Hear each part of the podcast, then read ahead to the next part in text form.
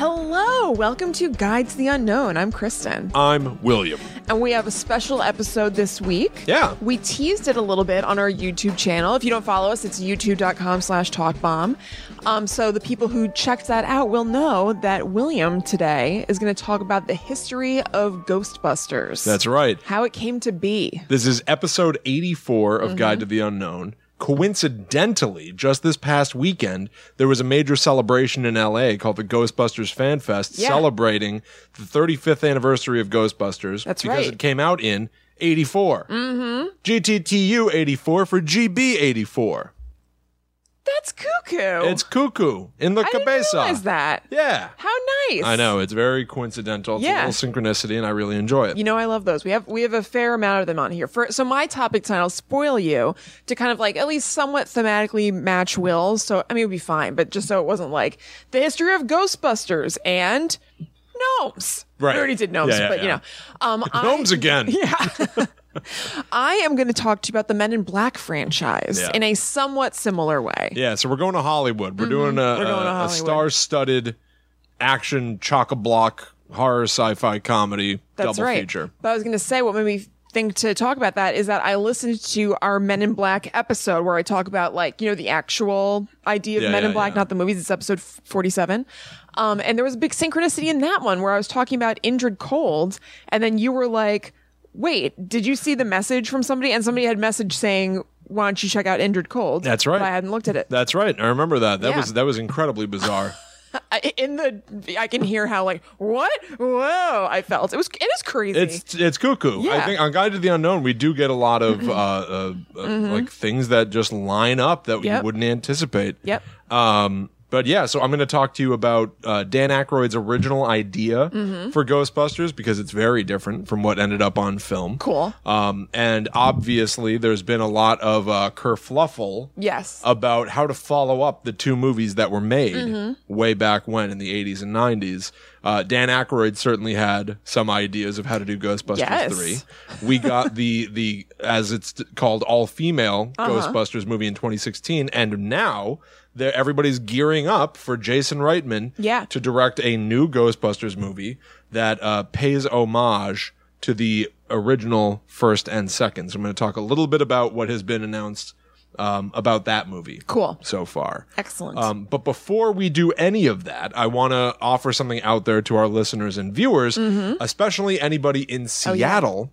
At the end of the month, uh, that is June 27th, and if you're listening to this in the future, June 27th of 2019. Yep. I'm going to be in Seattle to be part of the American Hysteria live show.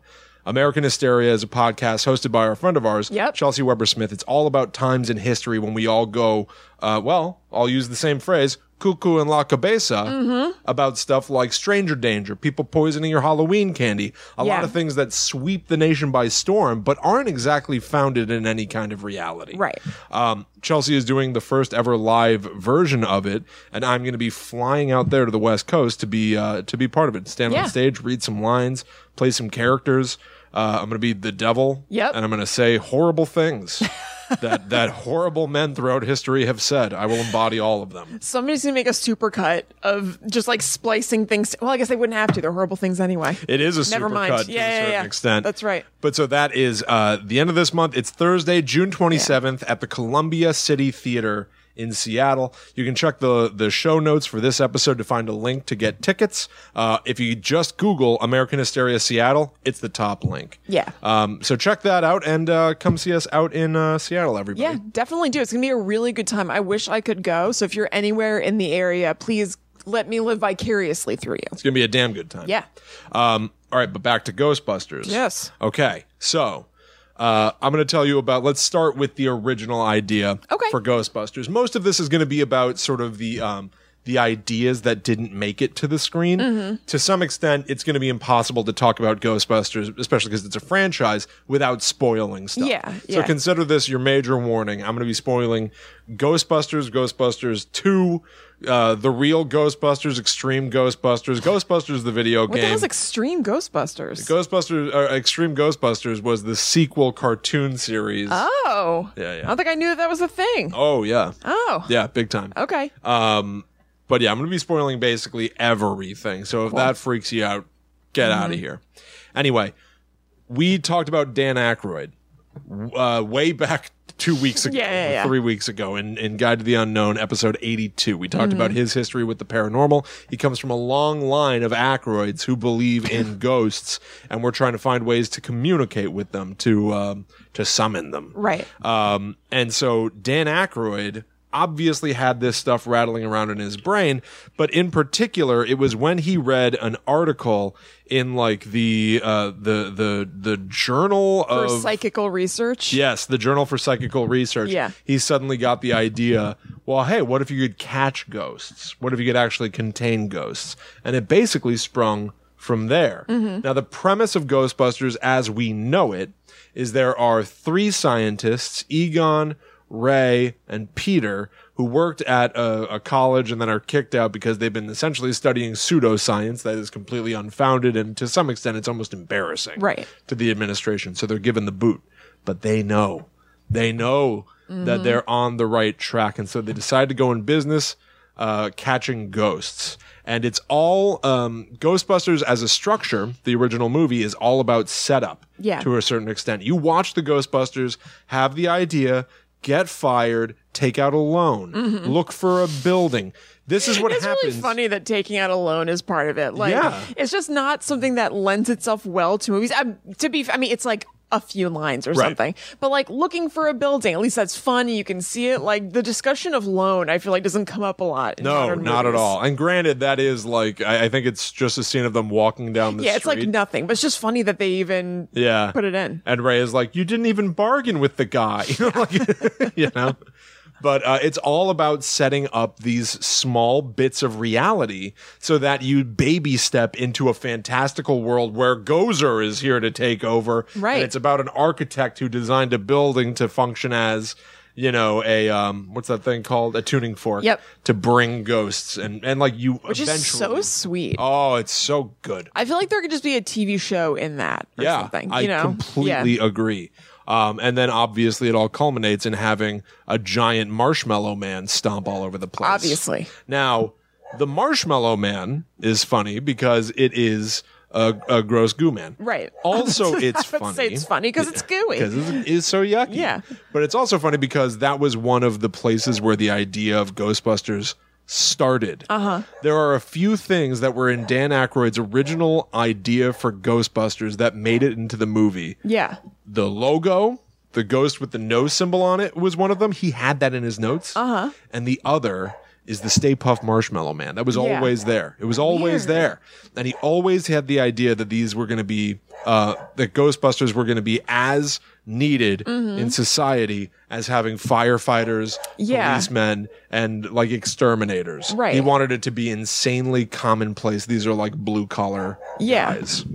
Um, so anyway, Dan Aykroyd had his original set of notes for Ghostbusters, and it essentially was about the following. He wanted to write a script that would star him, Eddie Murphy, and John Belushi. Right. I remember hearing that. Isn't that weird? I mean, you know, there's like an SNL connection. 100%. Yeah. John Belushi makes like perfect sense. Yeah. Eddie Murphy, I think, is really interesting because does that mean John Belushi and Dan Aykroyd uh, uh, uh, and Eddie Murphy together, like the, the, the three final Ghostbusters of Mm-hmm. Egon, Spengler, Ray Stantz, and Peter Venkman Yeah. are all three distinct types? Yes. And one of them's a nerd. Mm-hmm. One of them's like, you know, a sarcastic, quippy guy. Yeah. And the other one is just like wholeheartedly in this. Yeah.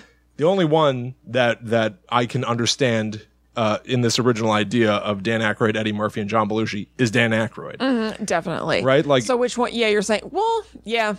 because You're right, John doesn't Belushi and quite- Eddie Murphy both feel like they would be the Peter Venkman. Totally. Was there Yeah, I no? don't know. You know, was there no idea for Egon? Yeah. I guess not. Yeah. Um, anyway, he also had the idea that he wanted to sort of revi- revive or modernize the idea of classic ghost comedy stories. Like uh, Abbott and Costello had a movie called Hold That Ghost. Yeah. So he was like, well, why did that go away? Why did paranormal comedies go away? Let's do this. So anyway, he brought the idea to Ivan Reitman, the director who had done stuff like Stripes. And uh, Ivan Reitman loved it, but basically was like, your idea which like included the Ghostbusters having like a global franchise of Ghostbusters stations already. Yeah. Um, and time travel and going to other planets. This was part of uh, Dan Aykroyd's idea. He was like, Uh-huh. Okay. this would cost. This would cost like two hundred million dollars to do. Yeah. So Ivan Reitman goes basically he's like, "Love your idea. I really want to introduce you to this guy Harold Ramis, Mm-hmm. who uh, worked with me on Stripes. He wrote that. He wrote for Bill Murray. This is basically how Bill Murray comes in too. Yeah. Oh, okay. Yeah, they take the script to Harold Ramis because basically Ivan Reitman and Harold Ramis both think the idea is cool but want to take it down to earth. Yeah. Let's not have it be that there are like hundreds of Yeah, that's already Ghostbusters. established. Yeah, and we're like fighting intergalactic ghosts or whatever the hell. Yeah. Why don't we just make it about normal people? And like it'll be funnier Yeah. if it takes place in a mundane reality. And so that sort of like baby stepped back the idea to make it a little more real. Mm-hmm. Um, so Dan Aykroyd and Harold Ramis worked together, uh, but it was Dan Aykroyd's original idea. And as he was writing it with John Belushi in mind, he got news that John Belushi had died. Oh. Oh, wow. Yeah, he said at one point, I was writing a line for John, and uh, they had a, a producer and talent agent. He goes, uh, and Bernie Brillstein called and said they just found him. Ugh, We loved each other as brothers. that sucks. As he was writing lines for Yeah. him, they had to contend with an old 1975 show, which was called Ghostbusters. Oh. Uh, so they couldn't get the rights to use the name Ghostbusters, so they were working on Ghost Smashers, Ghost Breakers. All of it sucked. Not good. They had pitched the idea to uh, a, a guy who eventually left Columbia for Universal, Okay. where the Ghostbusters TV show was owned. Oh. And so once he moved over to Universal's uh, Universal, he believed in the project, so he gave them the rights to the name. That's awesome. Man, great? what luck. I know, You for know? real. Yep. 'Cause it's such a good name. Ghost Smashers. Ghost Smash. I mean, I know that I'm saying that with the knowledge of Ghostbusters already in my head, but it's just not doesn't sound no, as good. No, not at Too all. hard. Yeah. Um, but Ghostbusters, the 1975 show, was also about a team that that does like paranormal investigations. Oh. The weird thing is, it was about two guys and a, and a gorilla. Oh, what? Yeah, one of them was Larry Storch. Okay. He was a human. Okay. I just know the name. I've, I guess I've heard that name before. Yeah. Uh, but so it was yeah, two two kind of old men and a gorilla. They were uh, Sounds like a good movie. Spencer. Two old men and a gorilla know. instead of two men and a little lady. two men and a gorilla. Spencer, Tracy, and Kong. Very good. Guess which one was the gorilla? I can't imagine. Was it Spencer? Tracy. Yeah. Is that the joke? I I I can only assume. It has to be, but like I feel like you would have to reestablish that joke like every episode in order for Yes. it to be effective. But yeah, for it to work at all. They just be like, I'm like, Kong. yeah, That's He's Tracy, the gorilla. And there's also is it a Spencer Tracy thing mixed in Yes. there as well? That's Yes, so it is. much. Yeah, and they drove There's around in some a layers to jalopy. that joke. and they they hunted whatever. I think I think I saw Ghosts? a clip of them. It had to be fighting ghosts, Dracula. yes? Yeah. Oh, it was Yeah. ghosts. Yep. Yep. Yep. Yep. Uh, so here is the idea for this is like the story Mm-hmm. of Dan Aykroyd's original idea. So like I just explained how they eventually got you know to make the the actual movie. Yeah. Here's what Dan Aykroyd's original idea was. Now I also want to point out that I got this from Tor.com. Okay. T-O-R.com. Okay. I have no idea. Uh, I don't know if this is real at all, but this Yeah. is what I found online. It ain't the gray lady. That's what you're saying. It's not the Gray Lady. Okay. The Ghost Smashers, again, couldn't use the name, respond to a call from the Greenville guest house regarding the discovery in the kitchen of a gluttonous yellow mist uh, uh, or grotesquely altered human forms. They're called free repeating vaporous phantasms. Catchy. Very Dan Aykroyd. Reading vaporous. Okay. I wanted to see if it like came together to Oh. spell out a word, but no. It does nothing now. Yeah. After chasing the apparition described as Onion Head, Wow. I'm really glad they took another swipe at the names. Thank God for Onion Harold Head. Ramis. They continued to call Slimer Onion Head in the original movie. Really? Yep, yep, yep. Like behind the scenes, he was known Yeah. as Onion Head. It's terrible. Also, Sl- and Slimer's like an icon now. I wonder that I, I- I don't know that he'd be such an icon if his name was Onion Head. no, no way. Yeah. No, no, no, no, no. Um, they also, I believe, on set referred to Slimer as the ghost of John Belushi. Oh well, which I mean, is weird. He's like it's- scarfing down food and Well, I guess it's Barfing on affectionate. people. If Dan Aykroyd was like so close, he was like brothers with him or something. I guess it was like giving him shit. I guess so. Yeah, you know, in they the also afterlife. described uh, the Stay Puff Marshmallow Man as having John Belushi's physique. So, Where did you? What do you mean they described it that way? Who did? like, that was the idea for how Stay Puff should look: is that he should be like big and round in the middle. I mean, maybe like Dan Aykroyd and he were always like busting each other's balls about physique or Maybe. something. Yeah, I don't so know. it's like continuing that relationship. Like he's like zinging them Yeah, up in the heavens. I guess so. Yeah. So anyway, they catch the the onion head ghost uh, and bring it to the containment unit, which is kept at a deserted Sunoco gas station in northern New Jersey, pur- purchased by the Ghost Smashers. Uh, when the ghosts are released, a 25 acre sinkhole is triggered around the gas station. It disrupts the a long inactive fault line that somehow turns northern New Jersey into a giant inferno. okay, This is part of the original idea for very Ghostbusters. action packed. Zool was the working term that later became terror dogs. So Zool was the Okay. name of so like you would have a pack of Zools. Oh, okay, I They were your gotcha. dogs, right. basically. Uh, uh, uh, somehow the Zool was held captive by the Ghost Smasher's employer, Shandor. Okay. It's like weird Yeah. remixes of familiar things. Yeah, right? I guess they decide to like n- maybe not use this, but then they just like little pieces of the name or pieces. I love hearing that. Yeah, but the Zool was Gozer's favorite favored pet, uh, and all and he was the all powerful ruler of the sixth dimension. Uh, so Gozer would stop at nothing to recover the Zool. Okay. Basically, Yeah, in his this, lost dog. Yeah, Yeah. Basically, in this, Gozer is John Wick, Yeah. Yeah. and the Ghost Smashers uh, are the Russians. it's much goofier. Yeah. This plot. Yeah, it's it's way goofier and like Yeah. Uh-huh. harder to imagine. Uh huh. Like, like I in none of this It's did I less say interesting. a human's name. You know what I mean? Like at Yeah. no point did I say like Peter. Peter shows Yeah, up. Peter talks to whoever. No, it's Yeah. like a sinkhole opens up and then Gozer runs after his doggy. Yeah, ex- yeah, exactly. Yeah. Like okay, so all, we care about all that, and New Jersey n- is in an inferno. Right. Do we care about the people at all? Yeah. In this draft, um, the three Ghostbusters were called Stance, Venkman, and Ramsey. Okay. Ramsey would eventually go out the window when Harold Ramis took over and sort of crafted Egon Mm-hmm. Yeah. uh, into Ramesy. his uh, uh, character. Yeah. Uh, the Stay Puff Marshmallow Man appeared slightly past the midway point in the script and uh, was only one of many Gozer manifestations.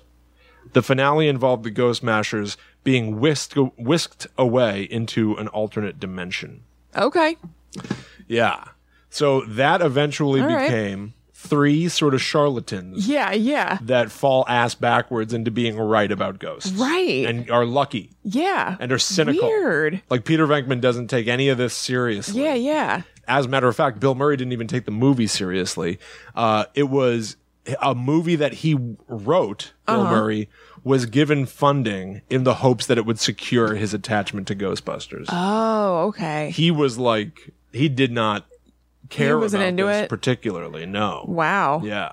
He got. I did he end up being all in? Like you know what I mean? Like Uh, yeah, right. Is this something that he reveres as much as people revere him in it? I don't know. I wonder. It's- it's I get. I so- bet it is. I'm sure they met in the middle at some point. it's so hard to tell. Like one of the major things that we're going to get into is like, well, why don't we just get into it now? Mm-hmm. I'll, I'll let me skip over Ghostbusters two because all that was really about was that Ghostbusters had become a major property and their faces were on lunchboxes and they were Mm-hmm. creating the cartoon show that was insanely popular. Yeah. So the studio put a lot of pressure on them. Will you please do a sequel? Will you please do a sequel? They kept saying no, and finally they, they relented. Yeah. That's the history of Ghostbusters 2. Okay. And then we enter the developmental hell period, uh, uh, where Ghostbusters 3 is frequently referenced, Mm-hmm. but never manifests until the year 2016. And a big part of that was Bill Murray. Yeah. Oh, Bill Murray refused, refused right. Mm-hmm. to do another. He absolutely.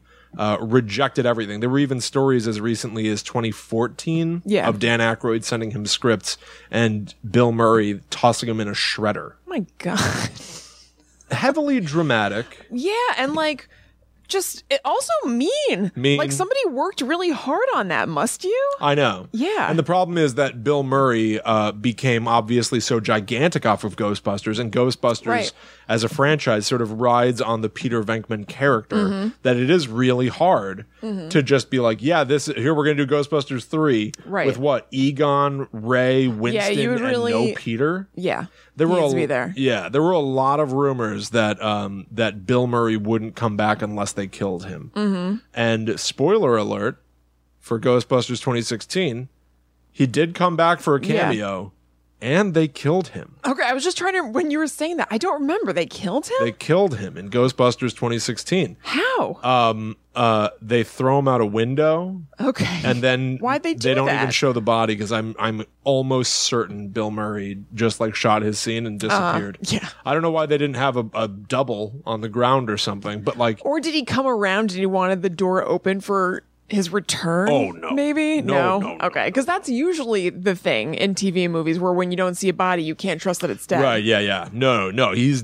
dead. Yeah. but he also didn't want to be there. He like shows up and sits in a chair and does his scene. Mm-hmm. Yeah, I can picture that. and then is blasted out a window by that like uh, in Ghostbusters 2016. There's like a uh, pa- a pterodactyl looking ghost, Mm-hmm. like blows him out a window.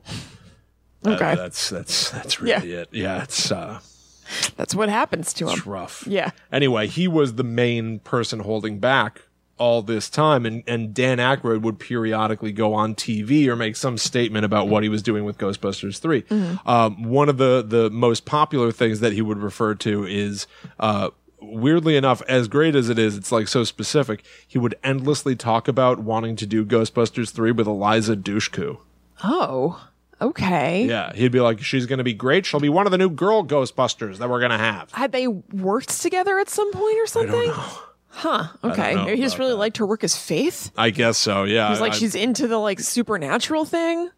Sure. That Weird. would make a certain amount of sense, but I don't know. Huh. So anyway, um, some of the go- ideas for Ghostbusters 3 that were bandied about, a couple of these are Dan Aykroyd, a lot of these are just sort of like studio stuff trying to get their their things in order and one is sort of a pitch from a famous writer Mm-hmm. um, that I find to be uh, uh, very uh, polarizing. Okay. Whatever, we'll get there. Okay. Uh, so Dan Aykroyd's big Ghostbusters 3 idea, at least everybody thought, was called Ghostbusters 3 Hellbent. Uh, essentially, the idea is that in the 90s, Dan Aykroyd wrote a script for Ghostbusters 3, uh, which would have seen the team transported into an alternate version of Manhattan called Manhelton. Yes. Man Helton. Yep. Now, once again, I want to point out that Dan Aykroyd's original idea for Ghostbusters ended with them being sent to an alternate dimension. Mm-hmm. They made one, two. Presumably, Harold Ramis didn't help him on this one. They're in an alternate dimension again. Yeah. He could not get over this idea. He loved it. Are you going to talk about the alternate dimension thing in Ghostbusters 2016? Oh, sure, I can. Yeah. But that's just my personal theory. No, but like, isn't it if you freeze frame and stuff, you can see that the billboards are like from the 80s or something Yes. like that? Yeah, Yeah. So yeah. I think it's more than personal theory. Yeah, it's it's but here's the the problem is that like again, I think you and I have had this debate many times. Even if it happens in the movie, if no one thinks it did, it may as well not have.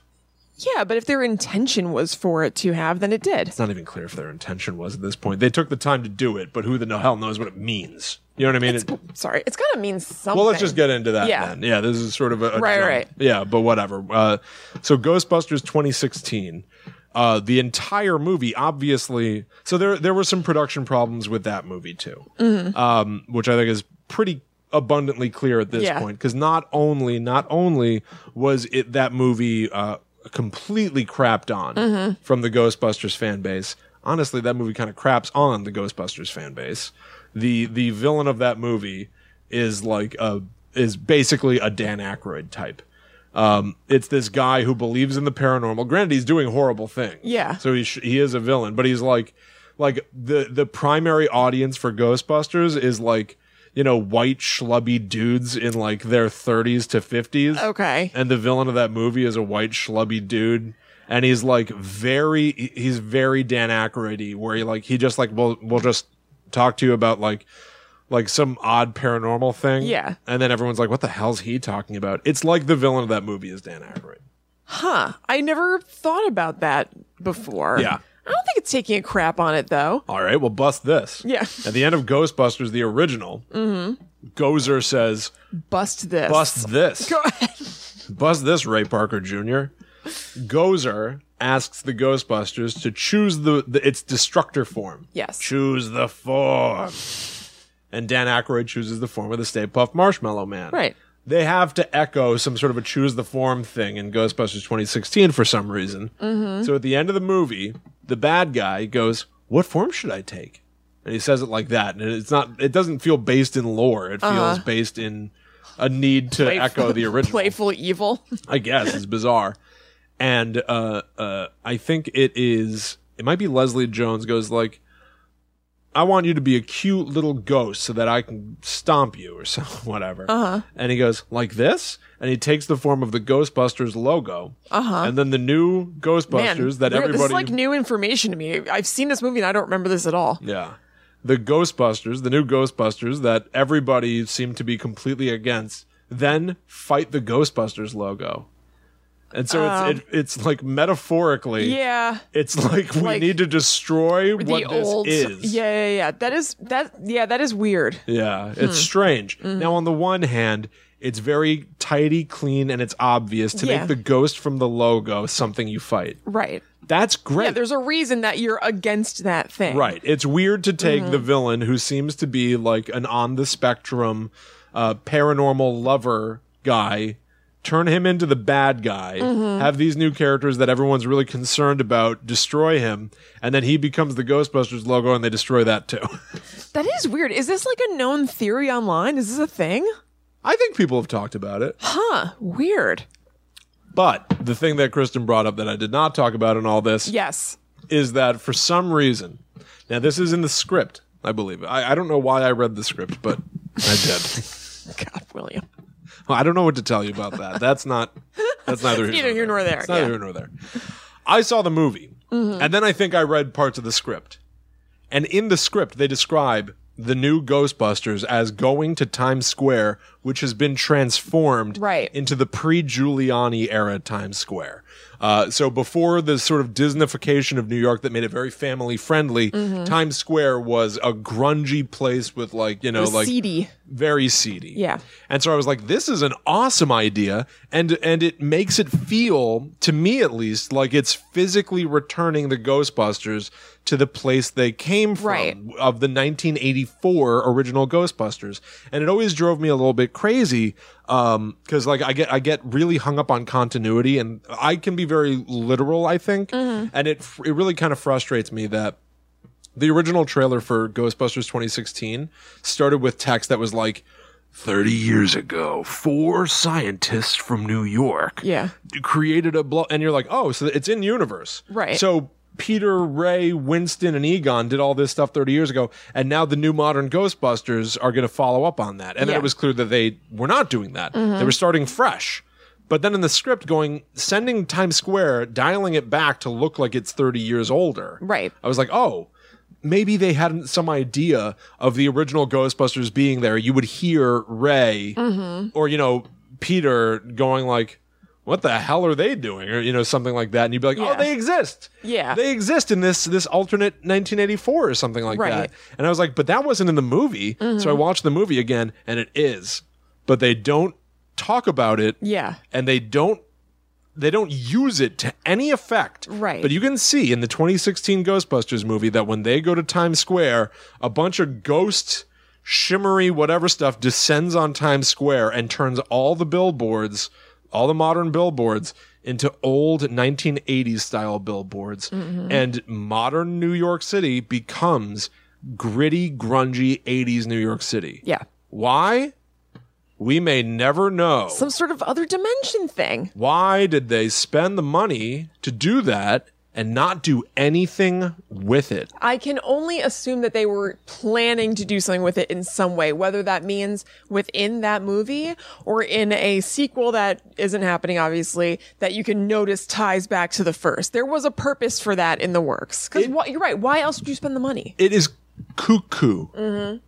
It is really, really bizarre. Yeah. And there, um, there are a lot of um, actually Dan Aykroyd later after the movie came out and did not do well, Mm-hmm. and obviously it was this like embarrassingly polarizing. Can everyone chill? Yeah. Even if you don't like it, it's a it's a Ghostbusters movie. It's Right. a movie. It's entertainment. Right. Get over it's yourselves. fine. It doesn't it's fine. undo the sweetness of the other Ghostbusters. You ruined my childhood. Yeah. Your childhood was already ruined because you grew up to be with so that bitter. attitude. Yeah, exactly. Yeah. You ruined your childhood. Nothing to be done. Let people enjoy stuff. Mm-hmm. Says the guy that like complains endlessly about things. But no, I don't think you really do. so anyway, Dan Aykroyd after the movie came out, he was on like some like Good Morning America type show, and he's oh, it's a it's a really wild clip. Everybody should watch this. He goes I feel like he's every Dan Aykroyd interview clip is wild in some way. he goes off book and there's still Yeah. there's no book Right. it's incredible he does it every time Yeah, he goes like absolutely. we uh we tried to tell the director to that there were certain uh, key scenes that he should shoot and he said he didn't need them and the movie came out and we found out he needed them but um they spent all this money trying to fix it and um well let's just put it this way he won't be back on the sony lot anytime soon Yikes. Says Poor that- form Aykroyd. says that down the camera Yeah. God. paul feig is somewhere in his three-piece suit Yeah. and and hat His He- vest has tears on it. pulled his the brim of his hat down over his eyes, try to hide. Paul Feig Biting was, down on his tie. yeah. Paul Feig was at the Ghostbusters Fan Fest, and somebody took a video of him going like, "Hey, will there ever be a sequel to Ghostbusters 2016?" Uh-huh. And he, this is a diplomatic response. This is not based in reality. Mm-hmm. People are sharing it as if it is. His response was like, "Well, if the people want it, you know, if there's enough of an outcry, of course, I would love to do it. I would love to do Yeah. that." It's like that's both true and about it's to say not happening. Yes, Right. yes, because if if he says that and an outcry does happen, then like okay, sure, Yeah, then let's then let's So it's, do it. It's worth saying. The only but- thing that dictates the business is the business of it. Right. So if enough people suddenly Yes. turned and were like, Sure. Ghostbusters 2016 is a work of art, yeah, it's a modern masterpiece. then they'll make another. Absolutely. But that's not happening. No. Um, so anyway, yeah, it was my theory, or like one of the things that I really uh, uh, wanted to do way back a couple of years ago. I wrote a thing called "How I Would Reboot Scream," basically because there were there was a lot of and still is uh, trouble with the license for Scream and what's being done with it, whatever. And I was like, you know what? I'm a writer, an aspiring writer, whatever. Let me do my take, Yeah. completely unfettered of anybody's influence, and just put it online. Yeah. You can like it, you can dislike it, who cares? I had been prepping doing on the heels of that how I would reboot Ghostbusters. Oh, cool. And the big thing that I would have done at the time was um, I would have taken Ghostbusters, the video game, Mm-hmm. which functions today as a sort of Ghostbusters 3. Yep. And I would have remade it. Would have remade it. Yeah. You know what? I'm getting really ahead of myself. do do whatever you want. Go in whatever order you want. Screw it. Let's talk about Yeah. stuff that exists, and then I'll talk to you about stuff that almost Okay. existed. Okay. So Ghostbusters, the video game, uh, uh, made pretty big news when it came out um, because uh, it was said to have been written by Dan Aykroyd and Harold Ramis again. Yep. It turns out that's not exactly true. The the there were people that wrote the script and then passed it to Dan Aykroyd and Harold Ramis and had them do their own pass Oh, okay. Mm. of it. But that still counts. Like you Totally. get a writer's credit for like polishing up and adding the Yeah. right characters and stuff like But that it wasn't their story. wasn't their story. Um, but it does pl- pay homage to pays fromage to uh, Dan Aykroyd's original idea, as I mentioned before, Manhattan tra- traveling to other dimensions. Yeah. Um, it follows the Ghostbusters, the original Ghostbusters. Everybody came back. Um, Dan Aykroyd, Harold Ramis, Bill Murray. Um, I always forget really Winston's cool. Winston Zedmore's name. Oh God, Ray Eddie- Parker Jr. No, that he sang Oh, the song. Damn it. Um, what the hell is You were his close. name? Hold I on, always forget his name. Ernie Hudson. Ernie Hudson. Um, they all came back. They wanted to get Rick Moranis. He said no. Uh, they couldn't afford to put his character in the game anyway Mm-hmm. Yeah. because they, they couldn't build the model and animate it, so they were going to put him in a full body cast. Yeah. Oh my God. It's kind of funny. Yeah, to it's have like- Lewis Tully like have suffered a big fall Yes. before the events of the game. They asked uh, Sigourney Weaver if she would come back, and she said, "Video game, no," Mm-hmm. and found out way later that everyone else came back, and she was like, "Oh man." That is a real bummer if you're like, no, that's like a weird off market thing. I don't want to like be the only one doing that. And be like, oh, everybody else did it. Yeah, exactly. So Ghostbusters the original obviously was about this guy Evo Shandor, this dark architect guy who worshipped Gozer and had his own destructor form, whatever. Uh, they defeat Gozer. Ghostbusters 2 was all about this pink river of slime under the city. How the hell did it get there? And it brings this spirit Vigo out of this painting. They end up defeating Vigo at the end. Uh, Ghostbusters 3 the video game, I'm calling it Yeah. anyway. Uh, uh, Ghostbusters, the video game, follows up on both of those points. Yeah. They end up tying the Pink River of Slime together with Evo Shandor to say that Evo Shandor was one of several powerful businessmen in New York City who designed the layout of Manhattan as a mandala. Yeah. So there is the Stanwick Hotel where they originally fought Slimer. There is the art museum where the where where Evo Sh- where um Sigourney. Sigourney Weaver worked, but what's his name? Vigo the Vigo, Mm-hmm. Carpathian. Where I was Viggo trying to the think, what's her Carpathian came name? From Dana, Dana, Barrett. okay. Uh, uh, and there are just like all these different sort of hot spots, and Evo Shandor and all these rich, powerful businessmen were uh, like building these rivers of slime under the city because it conducts, you know, the the paranormal. It's like ectoplasm, Yeah. whatever it powers ghosts. Right. Sure, whatever. So Ghostbusters the video game ties a bow on everything, and you end up finding out that Evo Shandor, who died a hundred years ago, failing being failed by, quite Yeah. frankly, Gozer, who's been worshiping, you're supposed to come back and destroy yeah. everything. Evo Shandor in the spirit world considers Gozer a failure. He's going to do things himself this time. The villain of Ghostbusters, the video Perfect. game, is Evo Shandor, who's name dropped in the original Ghostbusters. It tidies everything It's up. so it's good. incredible. It even Yeah. takes Ghostbusters 2, which most people dump on, and makes it think it's good. essential. Yeah. I, yeah, I, I enjoy it. I Yeah. never, I never felt like Ghostbusters Me 2 was neither. a drop. Yeah. But so my idea then for how to how I would fix quote unquote Ghostbusters is uh, Bill Murray while he is in the video game. Evidently, he you know for the sake of argument, he had his lines to record. He showed up in like pajamas Yeah. and would leave early or just wouldn't show up. He recorded something like sixty percent of his lines. And a lot of the time, he sounds kind of sleepy. Oh. Yeah. Like he'll just kind of be like, "Don't tell me we have to do that again." and it's just like, can you say that with a little more? Li- Are you awake, A little Mr. more Murray? conviction. That was great, Mr. Murray. Yeah. We're gonna go again. Where is he? Yeah. Where is? Where'd he go? I was. He fell down. oh, he's He's, be- asleep. he's below my eye line. He's asleep. So my thing is, you do that again. Obviously, Harold Ramis has passed. Yes. Mm-hmm. there's not much that you can do. I, like I feel like it's it's tricky to touch sort of the Harold Ramis legacy, and you want to know. leave the character of Egon alone. But you have all this amazing material that he wrote, that Right. he recorded. That video games, as popular as they are, most people don't interact with them. Here's what you do: you take all those recordings, you take that original story, and you make a CGI movie Yeah. where you have all of those characters again, and then Ghostbusters the video game is the video game version of that movie. You call it Ghostbusters Three. That makes complete sense. You get a it's com- such a good story. You get a complete do-over. Sigourney Weaver later regretted Yeah. not taking the job. so give her the chance. Take give her the chance. Go back to the original scripts. Dana Barrett's back in. Yeah. Mm-hmm. It's the proper Ghostbusters 3. Have Bill Murray come back to record the other 40% of his lines. You're Give him gonna a cup get- of coffee. Give him a cup of coffee. He'll do, you know, an additional 20% of them. He still Or- won't do the whole thing.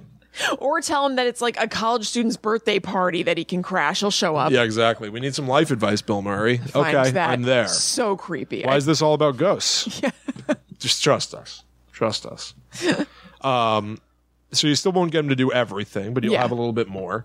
Craft Ghostbusters 3. There you go. Everybody's happy. And you can Yeah. close the book on that. You can close the book on that passage of time. That that that was a great idea. yeah. Um, Yeah. There's even, I think, uh, an opportunity to um, in Ghostbusters the video game. You you walk through New York City. You're you play as a new Ghostbusters. You- You, you don't play as one of the four main Ghostbusters. You Mm-hmm. Yeah. play as a new rookie. Yeah. It's called. Uh, one of the the levels of the video game is you're walking through New York City, picking off ghosts one by one as like Egon drives the Ecto one next to you. Yeah. Uh, you walk cool. through New York, uh, uh, uh, Times Square. Gozer comes back. Uh-huh. There's some good jokes in this game, Kristen. Yeah, I watched all the cutscenes. I know there's yeah. some good It's- jokes in it. Yeah. Gozer comes I really back, enjoyed it. Mm-hmm. which is on the one hand ridiculous. On the other hand, it's a Ghostbusters video game. You want to be able to fight Stay Puffed. So Yeah. the story explanation within the game is they they don't know why Stay Puffed is back. They're Uh-huh. thrown and they're like, why is Gozer in the form of Stay Puffed again? And then Dan Aykroyd, Ray Stantz, played by Dan Aykroyd, Right. starts going. Gozer must be locked into whatever destructor form was picked per dimension. I guess I made a pretty good selection after all. It's like that's a great joke. It's- y- It is a great joke, and it's also so much less clunky to have them also be like, "Huh, how did we find a way to get him this back? happened? And it you know? becomes the point. Right. You fight Stay Puffed early on, and then Yeah. you're supposed to wonder why Gozer That's even awesome. came back. that's like giving you, what you want, unravel but it further. making it make sense and not just yeah. shoehorned in. And what a good joke for it to be like they Yes. they were upset with Ray in the first one for picking a, s- a marshmallow man as the destructor form. And now, hey, good thing I did. we Mm-hmm. Thank know how to God. beat this guy. yeah, Um, it's it's wonderful. It is. It's wonderful. Anyway, as you're walking through Times Square in that game, I feel like I feel like there should be an Easter egg Mm-hmm. where you can look down an alleyway and see the 2016 Ghostbusters doing their thing. Yeah. you can't interact with them, but they but now you tie them together. yeah. You made it explicit what was hinted at. Yes, there's Mm-hmm. just an alternate. Re- there, th- Ghostbusters 2016 didn't throw away the rest. It's just a different version Right. of reality. That's I think what that's it has to be. great. I love that. But obviously, that's not what's happening. No. it's not what's happening. No. uh, here, Maybe it here- will someday. The way that sequels work now, you can really like skip things. You know That's what I mean? true. And go back to them potentially. Yeah, I really think that Ghostbusters 2016 deserves a little more I mean, you know. respect. yeah, I enjoyed it enough. I, I don't love it, but I had a good time in theater, especially that fight scene. I loved that fight scene or I battle scene or whatever. I will. s- I did not like that movie, Yeah. but I think that the way that movies are made today, that wasn't a movie. That was episode one of what was supposed to be a Mm-hmm. Yes. new series. Yes, that is completely true. It smacks of the beginning. Yeah, and I think it's it was it was probably poor from a strategic point to make the movie that way Mm-hmm. Yeah. because now it just feels unfinished and weird. Yeah, totally. But I would like to have seen more and seen them figure it out. Yeah. Mm-hmm. With TV, you have to find your footing. Uh, you have to like let shows sort of settle into their grooves. Yeah. Um, with movies, it is supposed to be right out of the box. It's great. Right. And they didn't do that. I think 'cause but- there's so many franchises now, it's so tempting. Yes. And that's why you have to be in the TV mindset. Mm-hmm. Yeah. Let's see where they go with this. And they didn't get the opportunity. Yes. Uh, okay. All right. Well, all right. Let's let me just say some weird things that, Mm-hmm. that Dan Aykroyd said. Please. all right. Can never get enough of them. So the the failed Ghostbusters threes that we never got. Yeah. Ghostbusters three he- hellbent. They go to Manhattan. Uh, everybody has an evil twin. Okay. The big bad would have been uh, the devil himself, except he's a Donald Trump like character named Luke Siffler. Oh yeah, that's It's e-, uh, right. even worse than I thought. yeah. I always remembered this as the devil's name is Lou Siffler, which is at least Siffler. closer. Right. Luke, Si- S- is it Luke Silfer? I got it even wrong again. It's Luke Silfer. Oh my god. Yeah.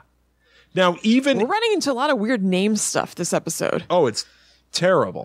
Even if you have a character go like Luke Silfer, is that why they call you Luke? It's like I thought it was Lucifer. It's like yeah, everyone gets it wrong. Yeah. Even if they said that, I would still be like, this sucks. Eye rolly. This sucks. It sucks. Aykroyd co-wrote the script with his Coneheads writing partner Tom Davis. Uh, and the, and then it says this: it was one of the funnier takes on a Ghostbusters sequel out there, which makes me wonder if Dan Aykroyd was online. wrote this. You know, I was I've been doing a lot of IMDb combing myself. Well, I always do, but in the last couple of days, and I was thinking about how much better the IMDb trivia was before you could submit things. Oh my god, the IMDb It used trivia. to be nice and clean. It was probably somebody's job to like transcribe the DVD commentaries onto the trivia. and They probably had the best job in the world, and now it's a mess. it's it's IMDb trivia is like a a, a pile Is that of where you got that? garbage. No. No, oh god, because that smacks me of like somebody's uploaded IMDb trivia that's like what. I would not be shocked if the Ghostbusters Yeah. IMDb trivia is just like overstuffed with crap. I have a t- I have a ton of IMDb trivia in mind. awesome. Not Um, goofy ones, but There, if you go to specifically one of the ones that I found that was out of control is Jurassic Park. Oh, if you yeah, look at we the talked about Jurassic that. Park trivia section, it's it's full. It's like it's like ten pages. Of it's clearly like this guy, one Yeah. guy. People You'll are notice like- a pattern in writing style. Totally, people. It'll be like the pteranodon, uh,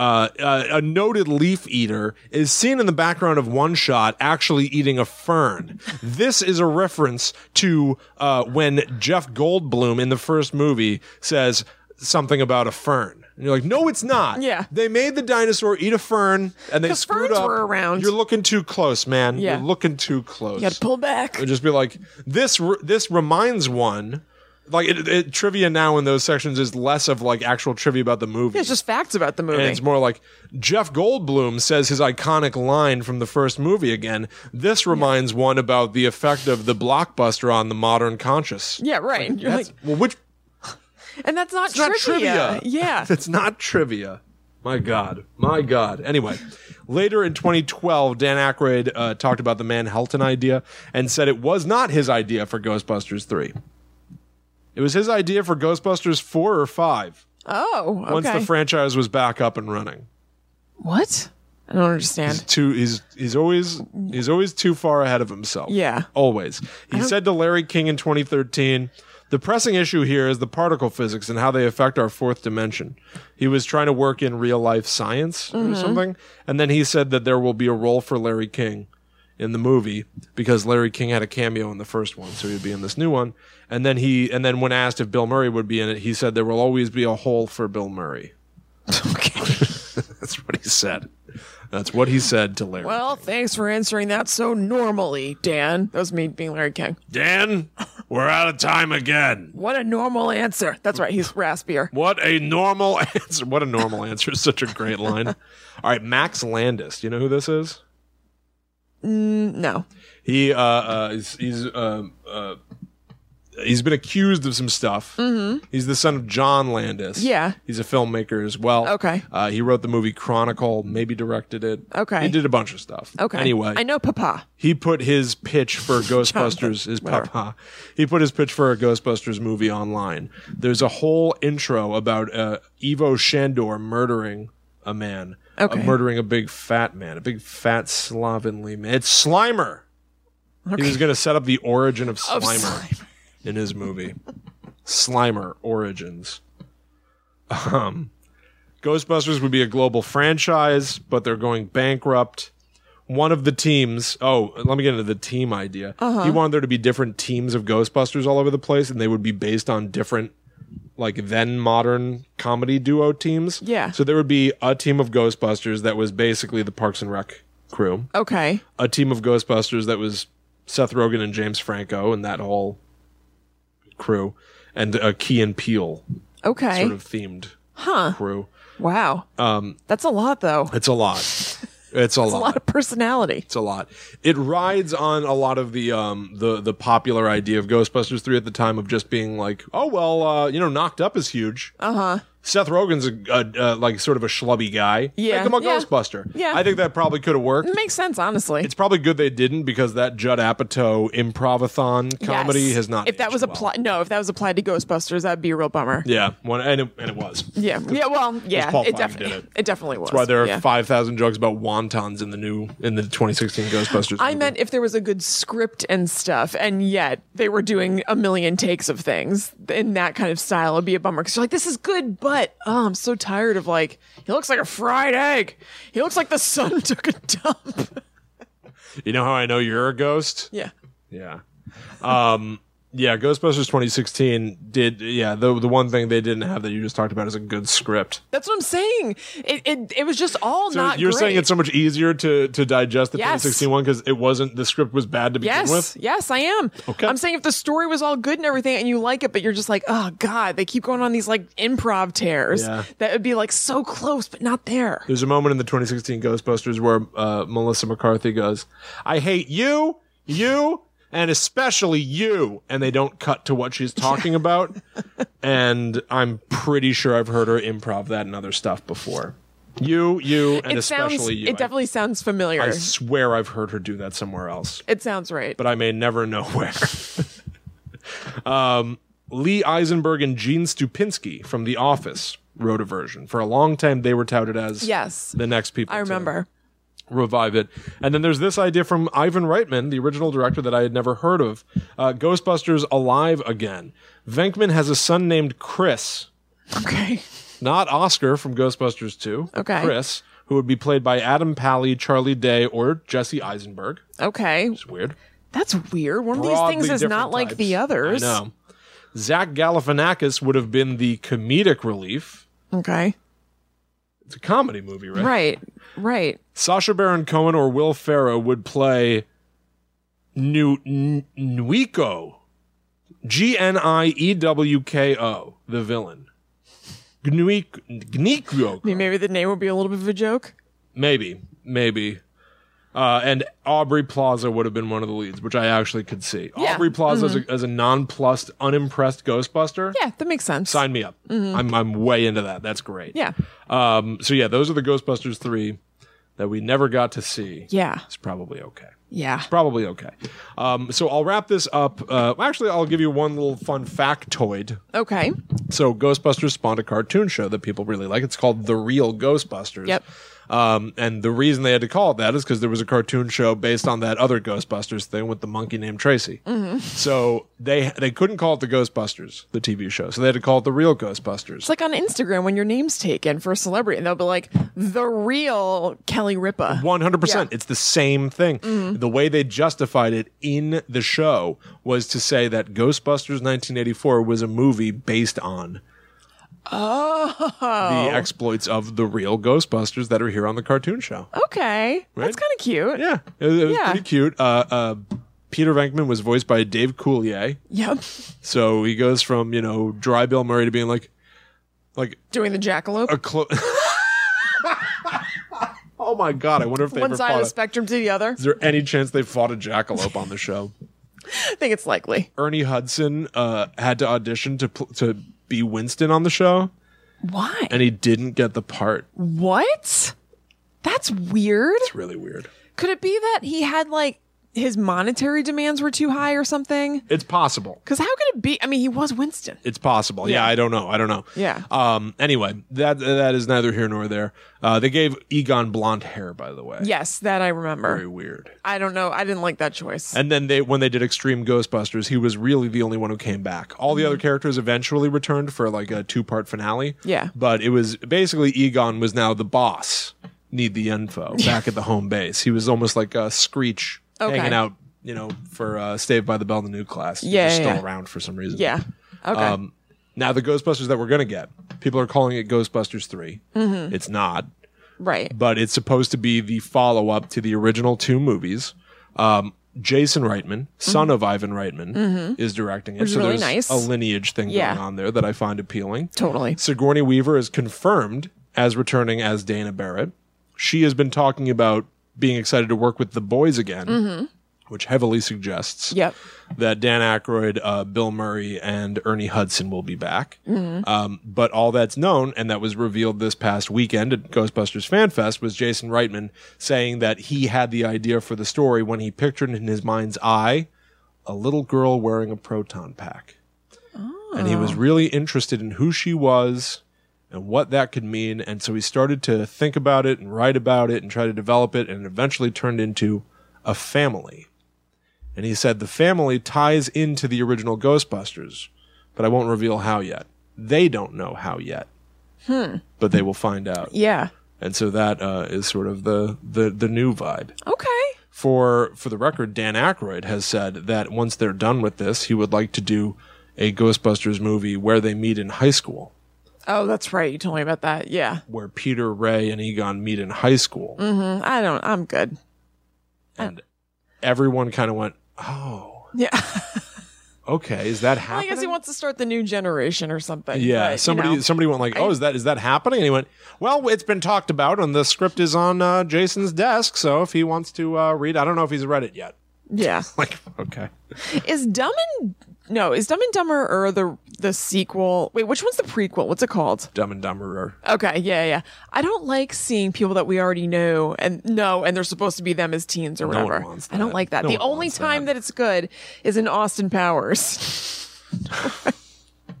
That's a good part. All those kids do a great job. I guess so. Besides that, I have no use for it. Is it Jason Biggs? Does he do something? Maybe. Maybe. if they have to be like, if there's a young Dan Aykroyd type, Yeah. who is going like, "I think the principal might be a ghost."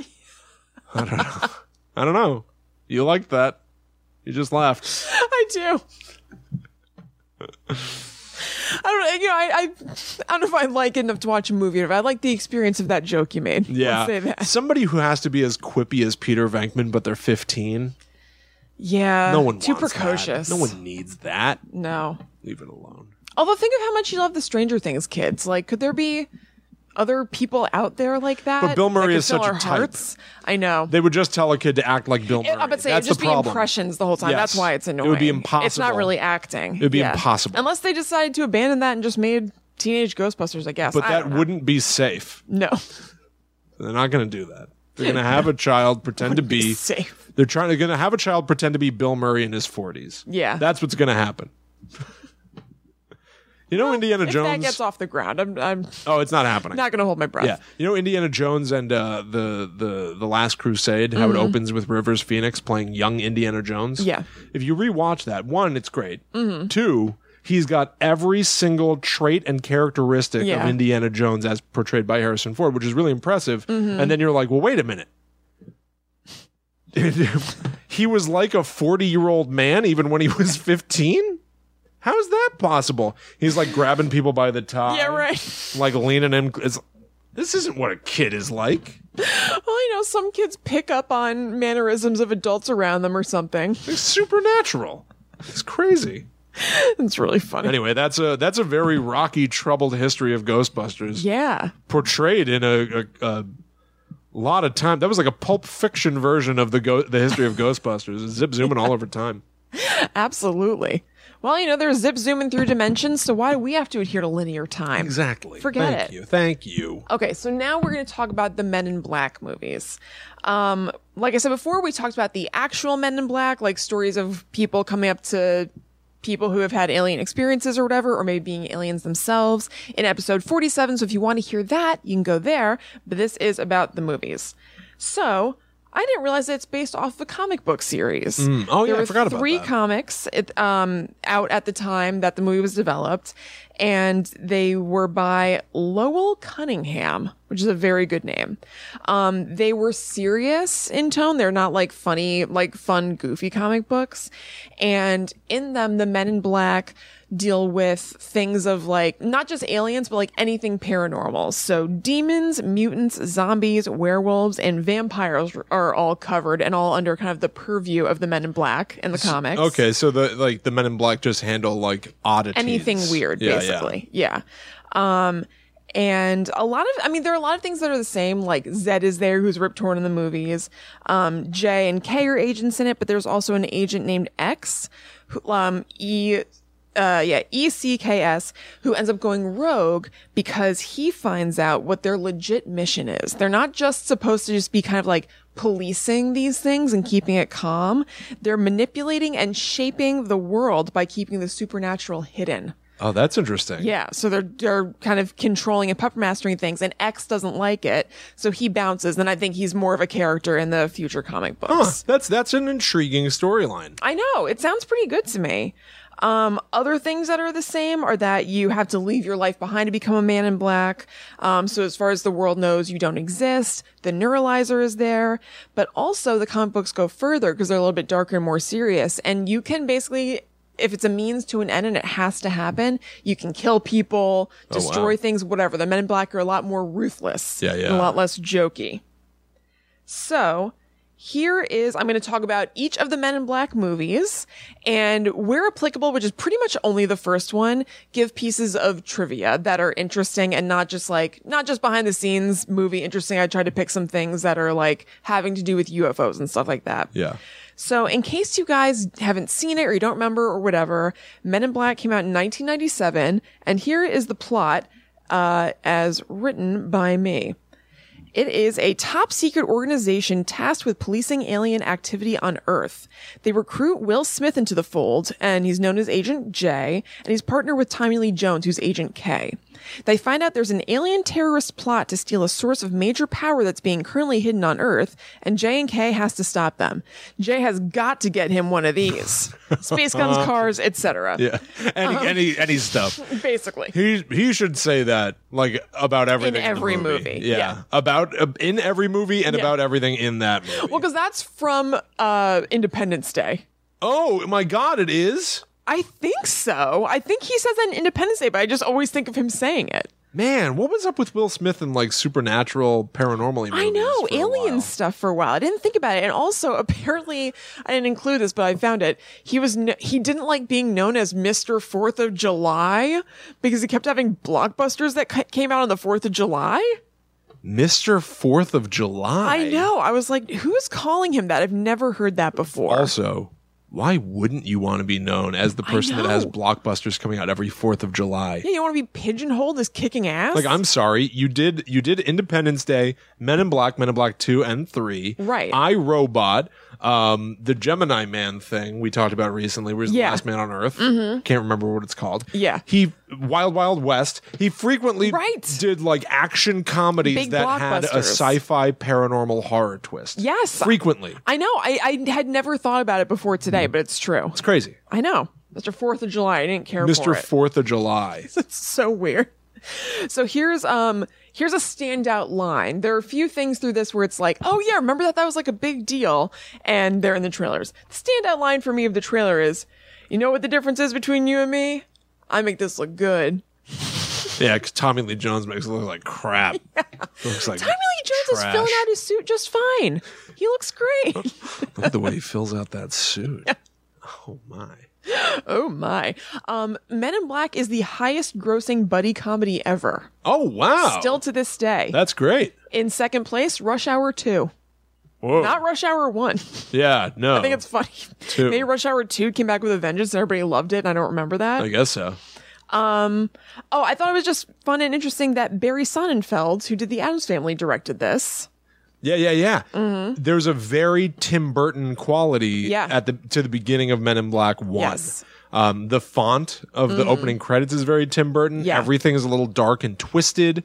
Yeah. It sounds right. When I found that, out, I was like, "Oh, of course he did." Yeah. And Danny Elfman did the score for Men in Black. Yeah, that's why too. Mm-hmm. Yeah, a lot of people even watch Adam's Family and assume it was a Tim Yes. Burton movie, but it is not. Exactly. And they also assumed that Danny Elfman did the score for that, and he didn't. It was Mark Shaman. Mark Shaman. Come on. Come on. My ear can recognize the difference between an Elfman and a Shaman. I always knew. Elf or Shay. It's the same otherwise. Elf or Shay. Make your choice. Oh, oh. Maybe I'll pick both. I recently added a bunch of Danny Elfman to my like horror s- scores Oh, that's a playlist great that I idea. work to. Oh, Yeah. duh. Yeah. That's a great idea. Okay, so here is some trivia about Men in Black. So apparently it got a lot of things about space correct. Like they were they were pretty accurate. There's a website called Bad Astronomy, which is famed for bashing science fiction movies about their scientific blunders, but they praise this for being committed uh, comedic yet surprisingly accurate. That's great. I know. I love that. Who would have thought? Um, the film was going to be set in underground bases and locations, including Kansas, Washington, D.C., and Nevada. But Barry Sonnenfeld made New York City the film's main Earth location because he thought it was more believable that aliens could be hiding out in plain sight there and also that nobody would care. Like, just kind of the stereotype of New York It's being great. like crazy or whatever. Isn't that so It's really good? tidy. It's funny. Mm-hmm. Like it- it's so right for you to do to cover Men in Black. Uh, as I cover Ghostbusters, because Mm-hmm. Yeah. I, I didn't think about that too, but you're right. Like, they're both set in New York City. right. And like honestly, there's a lot about Men in Black that sounds like Dan Aykroyd's original Ghostbusters idea. It's kind of true. right? Yes. Like he wanted it to be that like they're all over the place and they go interstellar and Mm-hmm. stuff. And there are tons of teams. Men in Black is international, intergalactic. Yep. There's tons of them. The only difference is blue collar. I guess this is is this Well- blue collar? No, this, no. They're- They work for like, you know, the government. Yeah, but they are like I guess are, is I it mean, like they're they're like in the mess. I, guess, guess- I guess I guess I see what you're saying. Like they're like police. yeah, kind it's of. not white Yeah. collar to be like responding No. to calls and shooting stuff, right? You know what I Guess it's mean? Fancy blue collar. Is a spy blue collar? Is you see there what I'm such a saying? thing as a starched blue collar? I know, It's yeah. Fancier. But anyway, Yeah. like I think the, the it, it's clear what we mean. Yes. like it's the same idea. They're policing, but one of them is like super slick spies, and the other one is like you Like know schlubby guys. Yeah, Yeah yeah. yeah. that's true. Huh. Um. So yeah, he he thought that um New Yorkers would be more tolerant of people who behave oddly, so they could kind of like fly under the radar. And he also, which I thought was cool, thought that many of the city's structures resembled flying saucers and rocket ships. Um, which could be real spacecraft and other hidden tech hidden technology. Love that too. I know. Isn't that awesome? Yeah. So like if you read into it, you could you could imagine that these things are kind of like all part of that alien landscape. And they do that thing in the movie where what is it? The World's Fair. They yep. have those like tall structures that have like a disc at the top. They turn that into literally those being flying saucers. Yeah, yeah. Yeah. So it's just kind of organic stuff that serves the story. Similarly, similarly, I'm sorry, in Please. Ghostbusters they played a lot into the architecture of the city, obviously, but they like added more gargoyles all over the place. Yeah. they're both about the look of the city, just looking at it through a different lens. Yeah. Oh, that's great. That's right. That's oh my great. god, that's so cool. Um, this is just kind of a cool set fact. They built the Men in Black headquarters that you see to look like a 1960s airport, um, and they did a 60s theme because the Men in Black was supposed to have been started up in the 60s. So, like, if this was built when the Men in Black Yeah. was created, it would look all 60s and cool. I mean, it was also the decade of the space craze, so it kind of like fit in that very way thoughtful.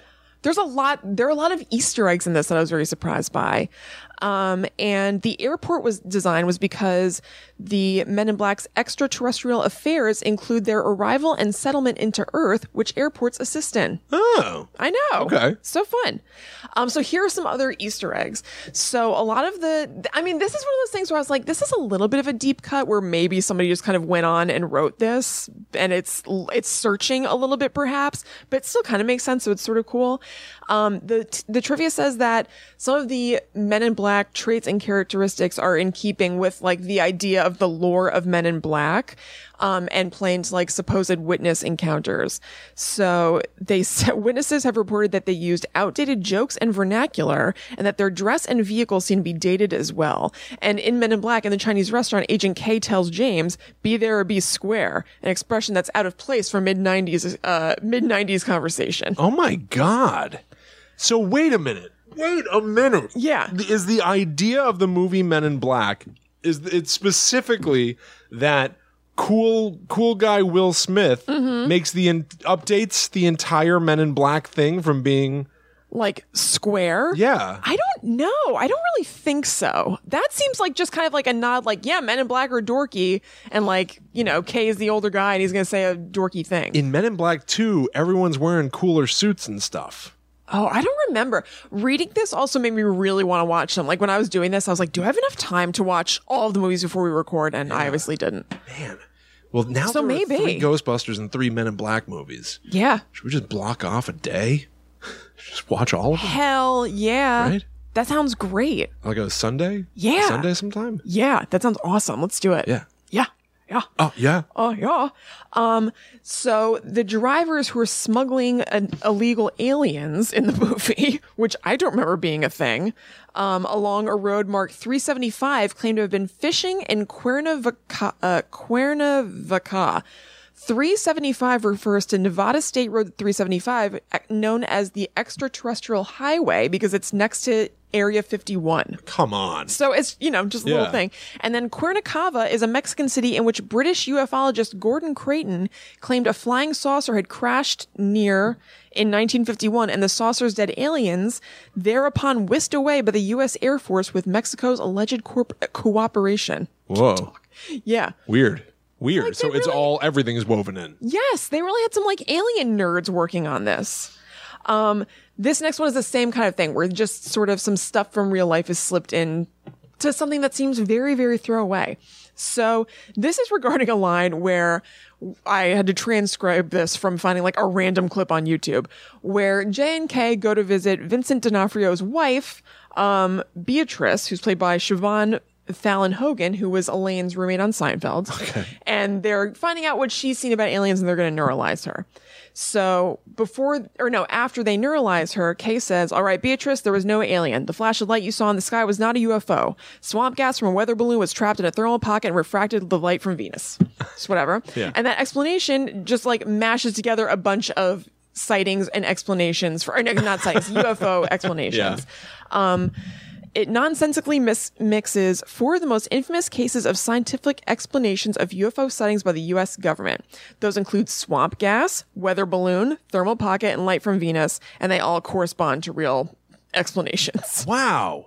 Who would ever notice that unless they were like major UFO heads? Totally. They must have had like a consultant or one of the writers was a UFO head who was like thrilled to death to get a job writing on this movie or something. Yeah, and that's awesome that even like bits of dialogue that are not uh, meant to be considered deeply Mm-hmm. No, and picked apart. mean something. Yes. if you look closer, I, I love that. I know. Um, here's another one. As Kay checks on his ex girlfriend in Truro, Massachusetts, the spy satellite at first locks on, or on a spot very near, two invisibly small firing ranges inside Otis Air National Guard Base, approximately 30 miles from Truro. This seems arbitrary or a goof, but nearby is the giant missile tracking radar of Cape Cod Force Station, home of the 6th Space Warning Squadron, one of whose tasks is to track all known Earth orbiting objects or any new orbiting objects. Wow. So they were like, oh, if we're going to, you know, be tracking things anyway, let's make it something Yeah. cool. Let's play into that. It's awesome.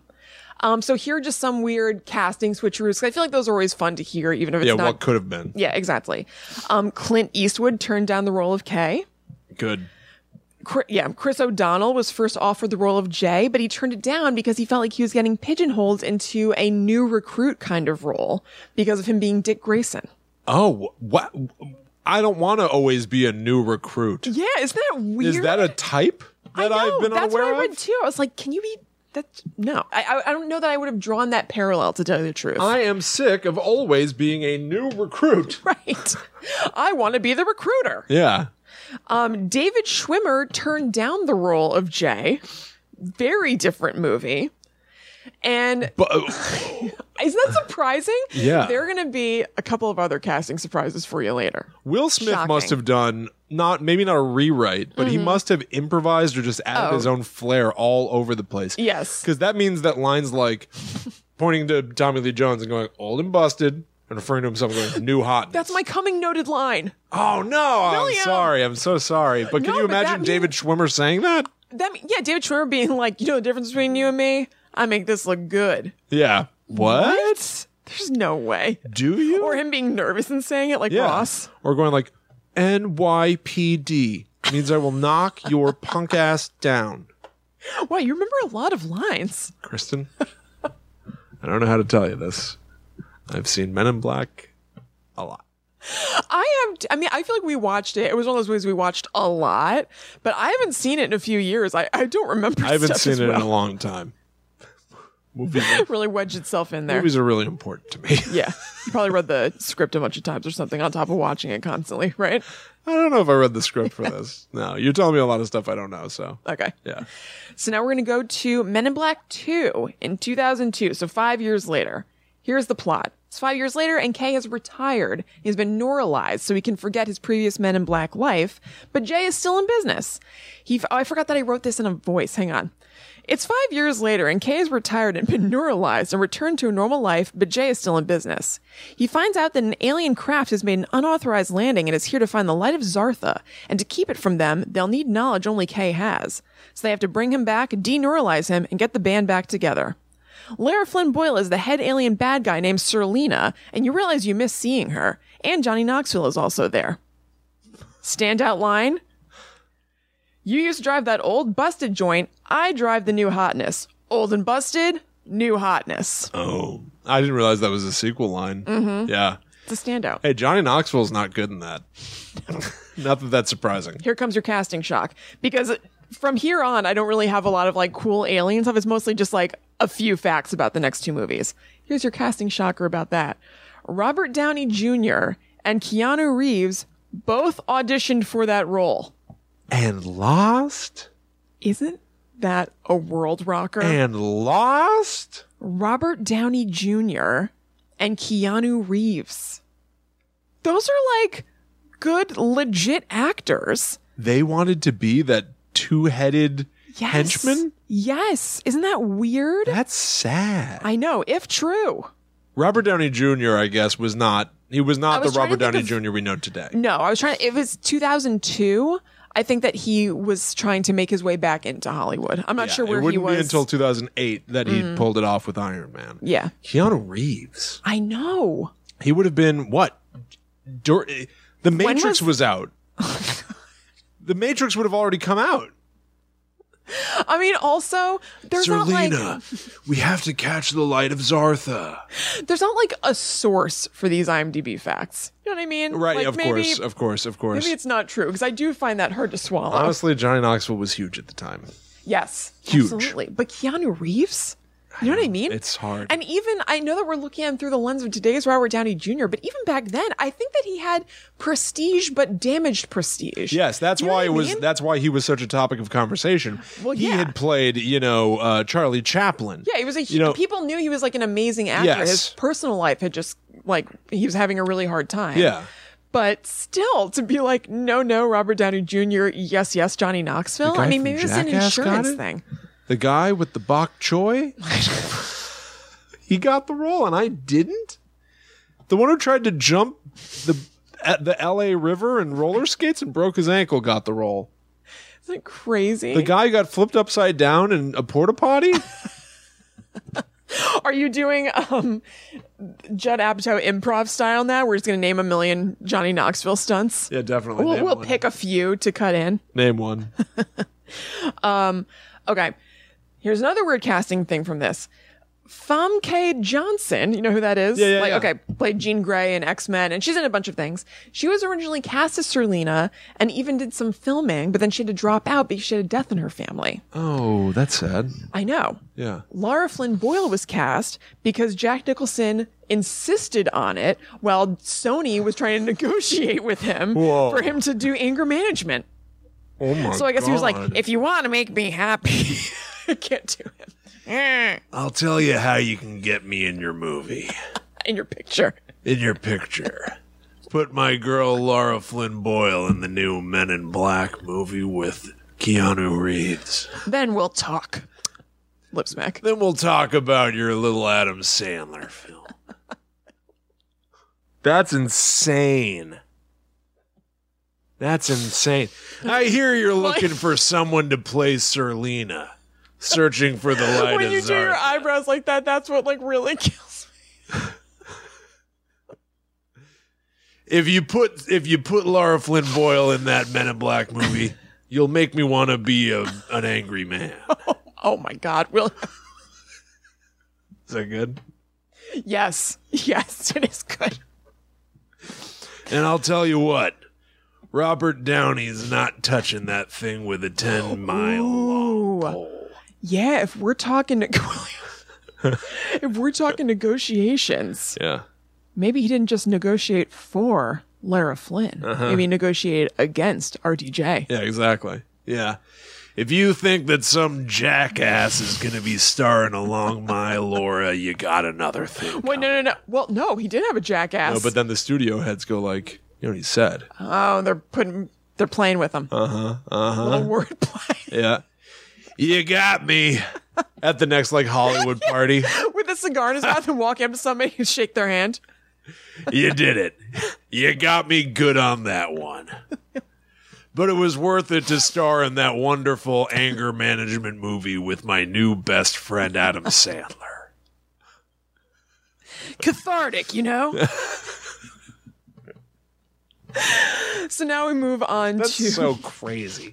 That gave me like a head rush. Once Jack Nicholson is have to lobbying say- for Serlina, it- it's like it's like it's like it's, it sent me reeling. I have to say, I definitely. I Hollywood is definitely awesome. sat up straighter when I was reading that. I was like, okay, I'm going through the facts, and then I saw that. I was like, Jack. Jack? It's, it's crazy. Hollywood's it's crazy. my Jack. Wow. Wow. Does anyone know what that was? Tweet at Oh us. God, yeah, please do. Good God. All right, so now we're going to Men in Black Three. Ten years later. Yeah. 10 long years we waited. So it's 10 years later, and a notorious alien criminal named Boris the Animal, played by Jermaine Clement, breaks out of alien jail to seek revenge on Kay for putting him away in 1969 and finds time travel equipment to go back in time, not to get captured by Kay and kill him. I wrote that weird. You guys That's, got that's it. weird. He we escapes- got it. He's got the time. okay. Yeah. Who cares? Okay. Really glad I decided to go the route of reading this verbatim instead of just off the cuff like Yeah. I would normally explain something. Um, but Jay remembers the right timeline, so he's got to go back to before Kay was killed and team up with young Kay, Josh Brolin, to capture Boris and make sure this whole Michigas never happened. Michigas. Wow. Wow. Now I'm glad that I'm reading it this way course. again. Important note from this one. It's not a standout line, but I'd like to note that in the trailer, you know, before movies like the Colum- the Columbia lady, um, she, who's usually hor- holding a torch, she's holding a neuralizer aloft and wearing Men in Black sunglasses. Oh boy. Oh boy. I think that was another moment where I really came to life. Hold the phone. What's this now? You know another piece of fun trivia from Men in Black 3? What? Monk is not in it. Oh yeah, Tony yeah. Shalhoub is in 1 and 2. They didn't put him in 3. I considered including stuff about Monk, but I was like, eh, that's really just for me and Will. I Hashtag don't know not if- my Men in Black. not my Monk. Not my monk. all- the only trivia I have for this one is I thought it'd be fun to name the people who are on like the wall of potential aliens walking around or known aliens in Men in Black headquarters. It's Tim Burton, Lady Gaga, David Beckham, Yao Ming, and Bill Gates, who appear on screens in the background of scenes at MIB headquarters as aliens. That makes sense. Yeah. Yeah, yeah, yeah. I feel like Yao Ming is very of that time. Yao Ming, Yeah. Mm-hmm. 100%. Yeah, he was like a, a household name. Oh, totally. Yeah. So that brings us, Will, to 2019 and Men in Black International, which comes out today if you're listening live. Are you kidding me? For real? Yes. Both of our know. topics are timely? I know. Isn't that weird? Both of them. I know. I want, I, you're giving me a good reaction because when we were talking before about the overlap, I was like, he's not going to believe what's coming at him next. I, I knew it was happening. I saw the Yep. trailer. What? Mm-hmm. was Oh meant to my be. god! Two wow. great tastes that taste great together. Okay. Men in Black and Ghostbusters. Yeah. They're meant to be intertwined on Guides They to the are. Unknown. Yeah. So here is all we know about it. This isn't any trivia or anything, but I thought the same way that I told you about the plots of the other ones, I'll give you a very quick. Sure. I think I actually think this is copy and pasted from Wikipedia. Um, after the events of Men in Black 3, London has a branch of Men in Black. After finding the MIB base, a woman, Tessa Thompson, joins them. The head of the branch, High T, Liam Neeson. High T. What? Why didn't they say Tessa Thompson's name here? That's A weird. woman, Tessa Thompson. yeah. um, Okay. A handsome man walks in. The head of the branch, High T, pairs her with Agent H, Chris Hemsworth. These two secret agents become involved in a series of alien attacks that sends them traveling around the globe. So there's really Yeah, not Oh, yeah. information that's very specific about it. Right. Um, so far, you know, critics have seen it. They had that kind of premiere. So there are some reviews out there and it's getting kind of meh. Like it's fun, but kind of forgettable. It's fine sort of reviews, but people do really like, um, Hemwor- Hemsworth and Thompson. Chris Hemsworth Mm-hmm. is in Men in Black Yeah. after he was in Ghostbusters 2016. He was the receptionist, Kevin. Oh yeah. He covers his eyes when he hears something loud. That's right. That's kind of funny. No. No. No. No. Saying it at least is. No. no. No, it's not. I refuse. It's kind of funny. He like Ah! he runs into a wall. He tries to answer a phone that's in a fish tank. He tries to reach through the glass. Oh, yeah, that's not. well, you know what? Not anymore. Now he's Agent H. Mm. He's going to go after the worst scum of the universe. Yeah. Is he gonna rap at the end? Oh God. Have his own song. We'll see. I guess we'll see. Oh boy. Maybe a soulful. I don't know what the most popular kind of music in Australia is. Right, yeah, Soul, yeah, yeah. Soulful soft rock song. I'm a koala rock. I'm assuming that it's not directed by Barry Sonnenfeld. Is that safe to assume? Um, yes, I think it's safe to assume. Yeah. Um, yeah, I'm, I'm curious about that. I'll, I'll see oh, I'm that. I like see Men in the Black. Oh. hell out of it. I'm stoked to see it. I like Men in Black. I don't care if it's not, you know, amazing. It seems fun. I do think it's fun to to talk about how modern celebrities or just celebrities in general are aliens that are like living among us. Mm-hmm. Yes. Are there No, wait, nope, sorry. Wrong one. Go ahead. uh, are there any are there any celebrities today that you feel like could be outed as uh, an alien that would be fun to put in the movie? Let's see. Someone who's like really really popular. Let me think. Um, Tom Cruise, Tom Cruise. Okay, that's a good one. little Xenu connection. Um, Lady Gaga still fits in there. Lady Gaga fits in perfectly. I got a weird one. Mm. Who? Bernie Sanders. That's a really funny one. If you said that his hair was like tentacles, Weird Al.